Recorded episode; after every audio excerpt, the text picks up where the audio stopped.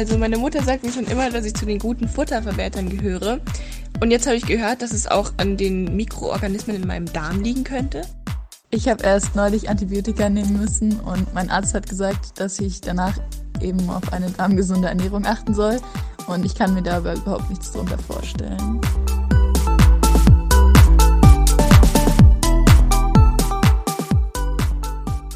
Verbraucherhelden mit Wissenshunger. Der Podcast der Verbraucherzentrale Bayern rund um Lebensmittel und Ernährung.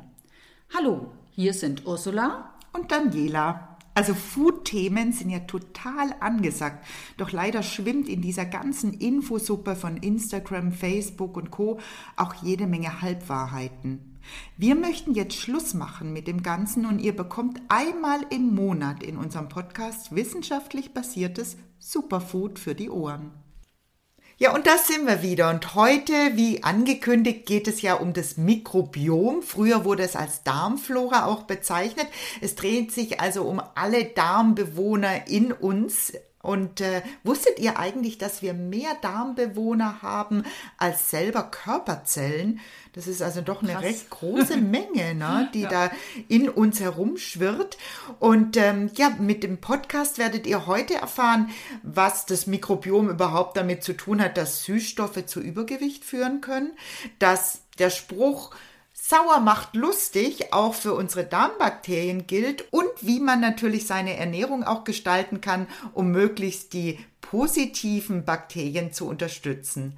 Aber Ursula, bevor wir starten zu unserem letzten Podcast Zutatenliste bzw. Zusatzstoffe, kamen sehr viele Reaktionen.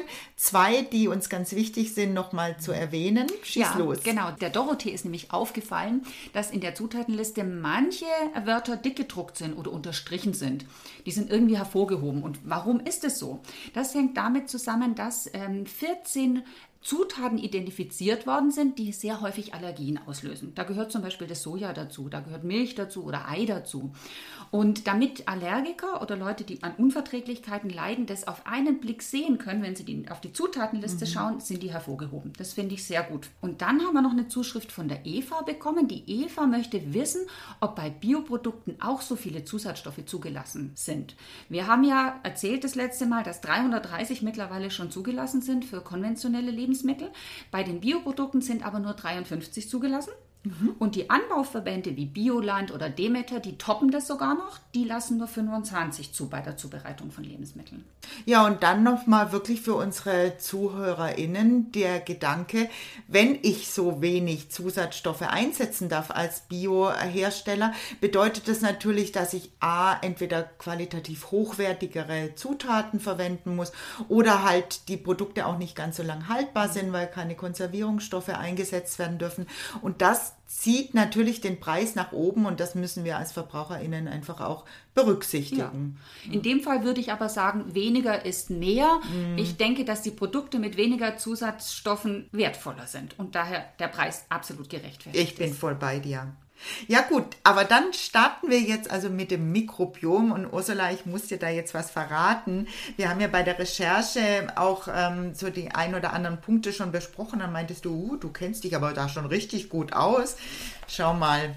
Ah, cool. Du hast eine Diplomarbeit darüber geschrieben. Ja. Über das und zwar, Thema. ich musste erschreckenderweise feststellen, vor 25 Jahren habe ich das Thema beackert, die Beeinflussung der Darmflora und ihre Auswirkungen auf das Immunsystem am Beispiel von Candida-Befall und Probiotik. Wie cool. Ja, ich bin damals auf dieses Thema gekommen, weil mein Schwiegervater in Spee äh, Heilpraktiker äh, war und ähm, schon immer so ein bisschen einen Blick hatte auf die Darmflora und die gesundheitliche Auswirkung Auswirkungen. Das fand ich so spannend, dass ich dann tatsächlich einen Professor gefunden habe, der mich da unterstützt hat bei dieser Arbeit. Und äh, natürlich hat sich in der Wissenschaft wahnsinnig viel getan. Die sind ja nicht stehen geblieben und viele Untersuchungen wurden in der Zwischenzeit auch durchgeführt bezüglich des Mikrobioms.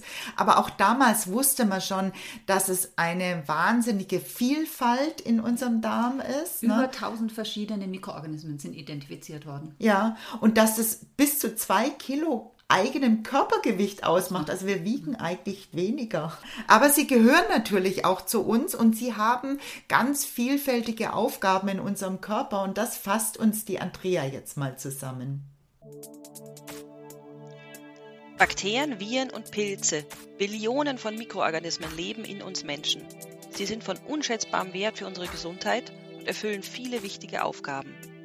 Ohne die bakterielle Besiedlung des Darms ist eine normale Verdauung kaum möglich. Die Mikrobiota regt die Darmbeweglichkeit an, unterstützt die Aufnahme von Nährstoffen und deckt mit ihren Abbauprodukten bis zu 10% der benötigten Gesamtenergie unseres Körpers. Außerdem fördert sie die Barrierefunktion des Darms. Ohne die bakterielle Besiedlung des Darms kann sich auch unser Immunsystem nicht richtig entwickeln. Die Besiedlung verhindert beispielsweise das Eindringen schädlicher Organismen. Auch die Aktivität und das Wachstum von schädlichen Mikroorganismen werden gehemmt. Die Darmbewohner produzieren zudem Vitamine, zum Beispiel B12, B2 und K. Sie produzieren auch Enzyme, Hormone und Neurotransmitter. Das nicht zu knapp. Rund 30 Prozent der Stoffwechselprodukte im Blut sind mikrobieller Herkunft. So was Andrea aber jetzt noch gar nicht erwähnt hat, äh, sind die Stoffwechselendprodukte. Also wenn Bakterien die Nahrung verdauen, wie zum Beispiel Ballaststoffe, dann führt es dazu, dass sie Produkte ausscheiden und äh, darunter gehören auch die sogenannten kurzkettigen Fettsäuren. Die sind super wichtig für unseren Darm. Also das ist zum Beispiel die Buttersäure oder die Essigsäure. Die sind nämlich Nahrung für unsere Darmzellen, also Energie für unsere Darmzellen und damit wird unsere Darmwand stabiler und lässt Stoffe, also Gifte, die wir zum Beispiel im Darm haben oder auch Bakterien, nicht so leicht durch. Also das ist wie ein Immunsystem quasi für unseren Darm. Und ich habe doch gesagt, sauer macht lustig. Ähm, die Fettsäuren, das steckt ja schon in dem Wort, ähm, senken den pH-Wert im ja. Darm. Und das fördert die Mikroorganismen in ihrem Wachstum, die gut für uns sind, nämlich die gerade diese Fettsäuren produzieren. So negative Mikroorganismen in unserem Darm, die eher so Gifte, Toxine bilden, die mögen so ein saures Milieu gar nicht. Also die vertragen das nicht und deswegen werden die dann zurückgedrängt. Und nochmal, sauer macht lustig, bringt auch alles in Bewegung, richtig? Ja, ganz genau. Diese Säure regt nämlich unsere Darmwand an, sich zusammenzuziehen, sogenannte Darmperistaltik. Und damit verhindern wir Verstopfungen. Ja? Also unser mhm. Speisebrei wird schneller durch unseren Darm hindurch transportiert. Das ist im Prinzip ein Erklärungsansatz, warum Ballaststoffe gegen Verstopfung wirken. Richtig. Ihr fragt euch jetzt wahrscheinlich, wie und wann diese Mikroorganismen in unseren Darm gelangen. Ja, und das ist wirklich eine super spannende Geschichte. Vor 30 Jahren, als ich meine Diplomarbeit geschrieben habe, ist man ja davon ausgegangen, dass das Ungeborene komplett steril ist, also noch nie mit Bakterien in Verbindung kam. Das hat man jetzt so ein bisschen äh, widerlegt. Also es gibt einen bakteriellen Austausch zwischen der Mutter und dem Ungeborenen, auch äh, schon im Mutterleib. Aber der größte Kontakt mit den Mikroorganismen ist tatsächlich bei der Geburt durch den Geburtskanal, also durch die Vagina äh, der Mutter, nimmt das Kind vor allem Milchsäurebakterien auf und die etablieren sich dann im Darm. Und das ist ganz wichtig, um wirklich die äh, Bakterienflora positiv zu beeinflussen, denn Kinder, die durch Kaiserschnitt geboren werden und das ist jedes fünfte Kind, hat natürlich diesen Kontakt der Mutter nicht. Und ähm, ja, das bedeutet, dass die ersten Keime, mit denen es konfrontiert ist, wirklich die Krankenhauskeime sind. Ne? Okay. Und dementsprechend ähm, ist die Flora deutlich schlechter besiedelt, als wenn eine natürliche Geburt stattgefunden hat. Ja, es hat. gibt Mikrobiologen, die können anhand der Darmflora von Kindern sagen, ob es eine natürliche Geburt war oder ob das Kind mit Kaiserschnitt ja. auf die Welt kam. Nicht nur das, man kann sogar unterscheiden, in welchem Krankenhaus das Kind geboren ist, weil jedes Krankenhaus ganz spezifische Keime hat, nicht mhm. unbedingt Krankheitskeime, aber Keime, äh, so dass ich äh, ganz klar definieren kann, aus welchem Krankenhaus jetzt das äh, Kind stammt. Das bedeutet also, dass die Besiedelung des Darmes wirklich mit der Geburt beginnt und abgeschlossen ist sie schon nach vier, fünf Jahren. Also da tut sich dann nicht mehr so viel. Verstehe ich dich richtig? Ich kann das dann nicht mehr beeinflussen in meinem späteren Leben, ob ich jetzt mehr gute Mikroorganismen drin habe oder mehr schlechte in meiner. Doch, das kann ich beeinflussen ähm, in Form von der Ernährung, meinem eigenen Lebensstil und dergleichen, indem ich natürlich den Bakterien, den guten Bakterien Futter gebe und somit die schädlichen eher verdränge. Aber die Zusammensetzung selber, da habe ich kaum noch einen Einfluss. Also die ist relativ äh, stabil. Und je, jeder Mensch hat so seine persönliche Zusammensetzung von Mikroorganismen in Genau, du hast eine andere als ich, ganz genau. Also wie so ein genetischer Fingerabdruck ist auch die Darmflora sehr, sehr individuell. So, und da wird's jetzt wirklich nochmal richtig, richtig spannend, denn die Darmbakterien haben ja einen wahnsinnigen Einfluss auf unseren Gesundheitszustand und sogar auf das Körpergewicht. Das wurde in der letzten Zeit auch in zahlreichen Studien nachgewiesen. Also die meisten Untersuchungen basieren ja auf Tierversuchen. In der Regel experimentieren die Forscher mit Mäusen. Da gibt es einen ganz coolen Versuch. Und zwar haben die Mäuse, die übergewichtig sind, mal das Mikrobiom untersucht. Und dann haben sie bei normalgewichtigen Mäusen das Mikrobiom untersucht und haben festgestellt, dass die völlig andere Bakterienstämme da drin haben. Und dann sind die Wissenschaftler hergegangen und haben aus diesen übergewichtigen Mäusen das Mikrobiom rausgenommen, also extrahiert und haben es diesen normalgewichtigen Mäusen eingesetzt. Und dann sind diese normalgewichtigen Mäuse auch übergewichtig geworden. Krass, Das oder? ist ja witzig. Also irgendwie scheint da dieser Satz, das ist ein guter Futterverwerter, vielleicht doch irgendwie eine gewisse Wahrheit im Darm zu sitzen. Ne? Dass es dann Zusammenhang gibt zwischen dem Mikrobiom und dem Gewicht. Ja, spannend. Und diese Untersuchung unterstützt im Prinzip auch die Beobachtung, dass Kinder, die bis zu ihrem dritten Lebensjahr häufig Antibiotika bekommen haben, häufiger an Adipositas, also an Übergewicht leiden. Denn Antibiotika hat ja Ja, die haben großen Einfluss auf die Darmflora. Also nicht nur die krankmachenden Bakterien, die sie abtöten, sondern die töten natürlich auch die Bakterien in unserem Darm ab, auch die guten. Und damit kann sich in diesen ersten vier Lebensjahren natürlich auch das Mikrobiom völlig verändern. Ja, und so eine Disbalance entstehen, dass es dann äh, im Erwachsenenalter wirklich zu einer Fettsucht kommen kann. Es gibt noch spannende Versuche, allerdings auch erst an Tieren. Und zwar hat man festgestellt, dass es in unserem Darm sogenannte Immunzellen gibt. Und diese Immunzellen sind dafür verantwortlich, dass es Entzündungsprozesse in unserem Körper gibt. Wenn allerdings diese Immunzellen durch kurzkettige Fettsäuren quasi geschützt werden, dann sind die nicht so aktiv und es gibt wesentlich weniger Entzündungsprozesse in unserem Körper. Und die kurzkettigen Fettsäuren kommen ja durch den Abbau von Ballaststoffen. Und gerade bei pflanzenbetonter Ernährung, also in Regionen, wo Menschen sehr viel ähm, Pflanzenkost zu sich nehmen, kennt man diese entzündlichen Darmerkrankungen Kaum, kaum. gar nicht. Also gerade diese Reizdarmsyndrom oder Colitis ulcerosa, Morbus Crohn, aber auch diese Hauterkrankungen, also Psoriasis, Neurodermitis, das kennt man in diesen Ländern eigentlich fast gar nicht. Und was auch vermutet wird, dass diese entzündlichen Darmerkrankungen sogar einen Einfluss auf Bluthochdruck haben und auf Diabetes haben können. Und auch das sind Erkrankungen, die gibt es in diesen Ländern eher selten. Wobei man schon auch sagen muss, bei pflanzenbetonter Ernährung nimmt man ja auch sehr viele sekundäre Pflanzenstoffe auf und diese Polyphenole, die sind auch sehr positiv für das Mikrobiom. Also das spielt natürlich wieder jede Menge Faktoren mit. Mit rein, ja, Mit da hast du rein. recht. Aber Daniela, weißt du, was auch total spannend ist, dass dieses Mikrobiom wahrscheinlich nicht nur unsere physische Gesundheit verändern kann, sondern auch unsere psychische. Da gibt es nämlich neueste Studien, die festgestellt haben, dass diese Darm-Hirn-Achse beeinflusst wird durch unser Mikrobiom, also ein direkter Einfluss auf unser Gehirn hat und äh, damit unsere Ängste und Depressionen und sowas beeinflusst werden können, je nachdem, was für eine Zusammensetzung das Mikrobiom hat. Die Kleinen sind so richtige Stimmungsmacher, oder? Absolut. Okay. Also, dass Antibiotika unser Mikrobiom zerstört, ich glaube, das ist unumstritten. Aber es gibt ja auch andere Lebensmittelbestandteile zum Beispiel, die einen negativen Einfluss auf unsere Mikroflora haben können. Ja, Daniela, da hast du recht. Zum Beispiel die Süßstoffe. Da gibt es etliche Studien dazu, dass die Bakterienstämme beeinflussen, die unseren Energiestoffwechsel anregen. Die bauen nämlich vermehrt Kohlenhydrate ab, regen Enzyme an und, und aktivieren unseren Stoffwechsel und damit nehmen wir mehr Energie auf und das führt langfristig dazu, dass wir Übergewicht bekommen. Also Personen, die viele Süßstoffe zu sich nehmen, bewirken genau das Gegenteil, was sie wollen, nämlich sie nehmen an Gewicht zu. Also man hat ja immer angenommen, dass bei der Schweinemast Süßstoff eingesetzt wird, weil die Schweine dann halt einfach mehr essen, weil es einfach süß ist.